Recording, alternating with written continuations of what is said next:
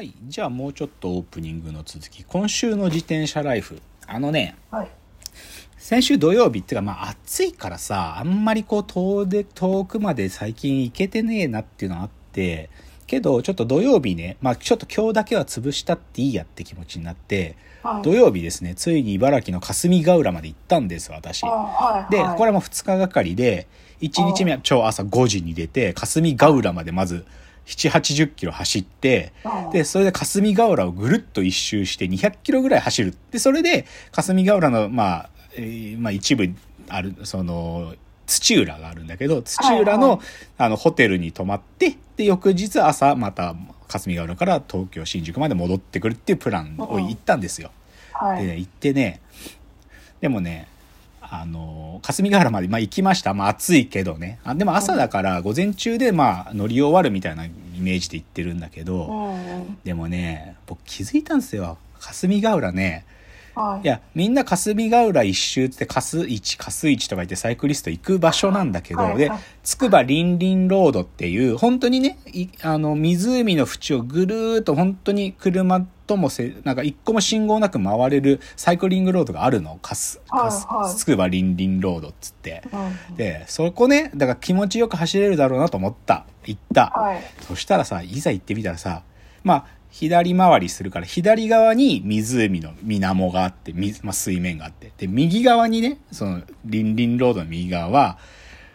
レンコン畑か田んぼなの。景色としてう。んだからずっと左側が水で、右側が田んぼっていう、この景色の中、延々と走っていくわけ。で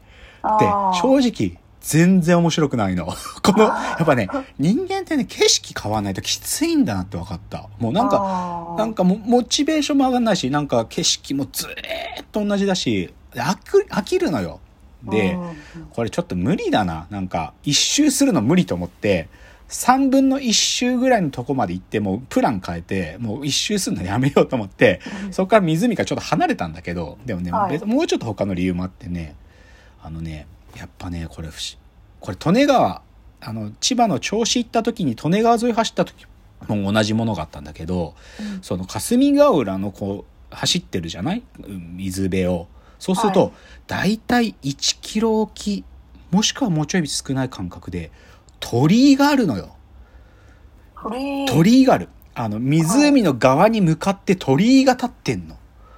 で、うんまあ、これはおそらくね、なんかそのさ、やっぱり水害や、もしくはやっぱり水辺だからあっちの世界につながってるみたいなイメージもあるんだと思うんだけど、うんそういう祈りや恐れの対象として多分そういう鳥居を昔の人が建ててんだろうね。はい。はい。これね、利根川走ってた時も同じだったんだよ。川の、か川に向かった向きで鳥居が立ってて、うんでね、霞ヶ浦顕著だって鳥居がめちゃくちゃあるの。めちゃくちゃあるのよ。もうなんかもう、なんかそういうのもね、若干テンションが落ちてね、なんか怖えなと思ってきて。あ だから、その、4、3分の1周ぐらい走ったところでもうやめて、で、あともう一個怖かったのは、その、サイクリングロードでさ、左が水、右が田んぼで、自販機もない、ずっと道だから、ーうん。暑いし、なんかこれ、水、手元にある水分なくなったら、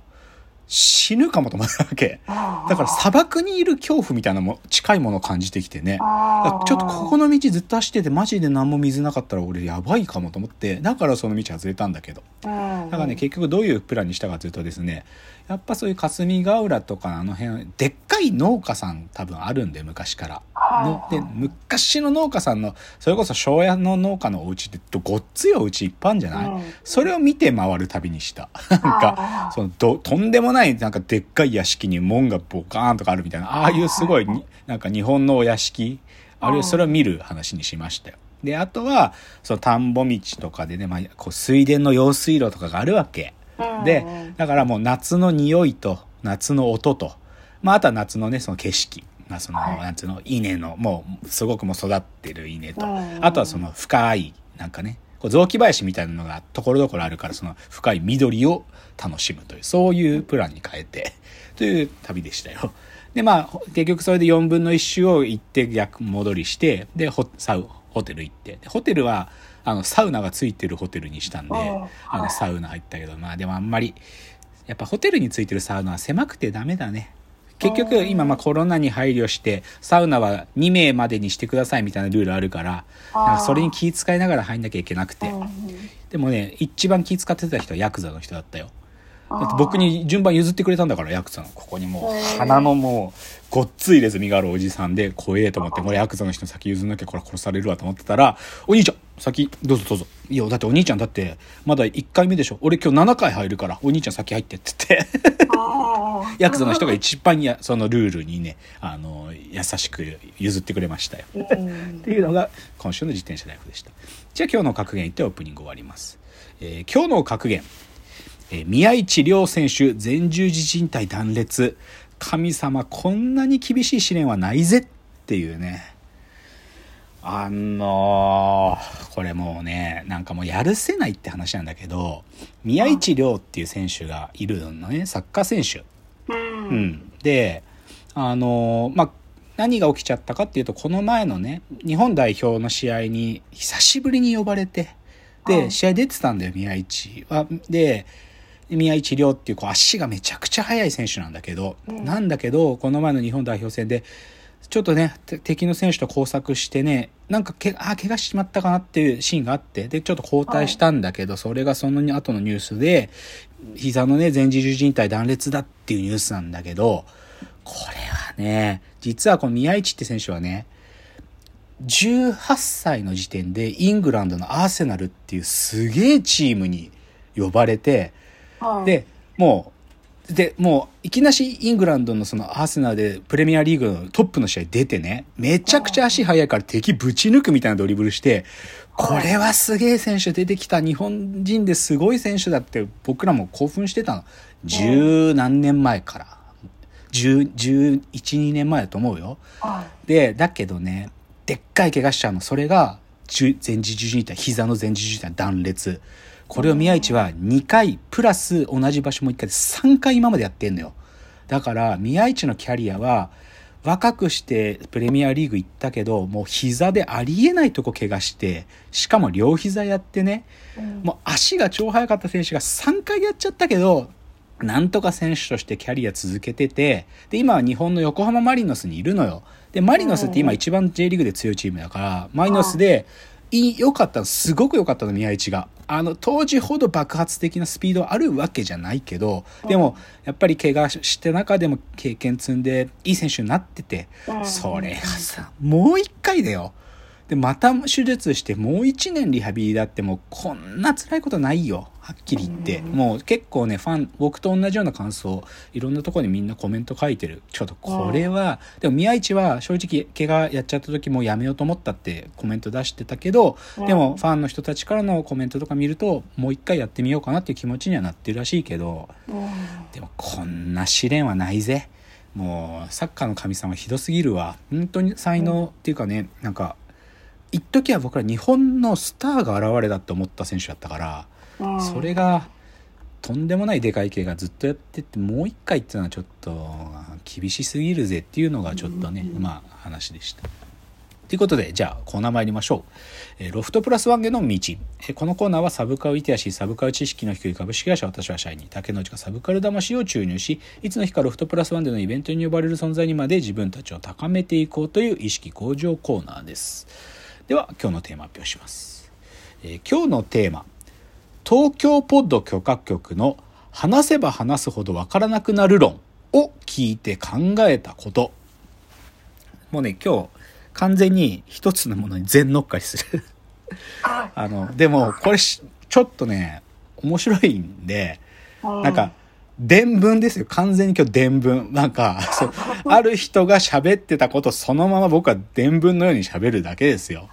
でもね、これ面白いんだよ。で、ちょっとそれ聞いた話も僕も知らなかったから調べたりしてね、ちょっとそれの話。で、うんあの、7月23日の、あの、僕が好きなラジオで東京ポッド許可局というのがあるんですね。ではい東京ポッド許可局っていうのは今 TBS ラジオですっげえ夜中に土曜日かな？にすっげえ夜中やってて牧田スポーツさんプチ鹿島さんサンキュー達夫さんっていう3人の芸人がこう、はいもう本当にねおじさんのヨタ話をしてるんですよ。うん。もう本当に毎回何、何々論っていうのが、なんかテーマで必ずあって、はいそれについておじさんが、ああでもない、こうでもないってうじゃうにゃ言うっていう、そういうもの。もう、かれこれ10年以上やってるんじゃないかな。TBS になる前のポッドキャスト時代からも含めると、10年以上やってて、まあ好きなの、僕、このラジオが。ずっと聞いてて。で、で、それでね、この前、それで、ちょっと聞いててね、その、483回でしたね。7月23日。あの、皆さん聞こうと思ったら、Spotify かな ?Spotify か、えっ、と、東京ポッド許可局アプリがあるんだけど、あの、今も聞けます、これは。東京ポッド許可局483回。話せば話すほどわからなくなること論っていうのがあってね。で、これで聞いた話がむちゃくちゃ面白かったんで、その話をしたい。で、それは何かっつうと、まあ、これ3人のうち誰かが話まず持ちよ、持ってきた話で、最初の話の振り喋るの。その振りが今回は、プチカシマさんがお話しだった。まあ、プチカシマさんっていうのは、あの、ジャーナリスト芸人みたいな今位置づけで、新聞を読むのが上手なのよ、すごく。新聞を面白く読んで、なんかその政治についての面白い角度をみんなに教えてくれたりとか、もともとプレロプロレスがお好きなんで、そういうプロレスジャーナリズムとか、そのプロ野球ジャーナリズムとかも上面白く読み解く方法を教えてくれるその鹿島さんが、あの、熊本旅館破壊事件というですね、あるプロレス界に起こったかつての、なんか、いわく奇烈な事件について語り出したの。熊本旅館破壊事件。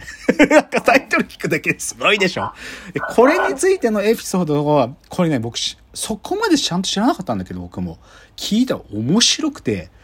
これをね、ちょっと今日皆さんにお伝えしたい熊本旅館破壊事件ですよ。じゃあ、ちょっと次のチャプターで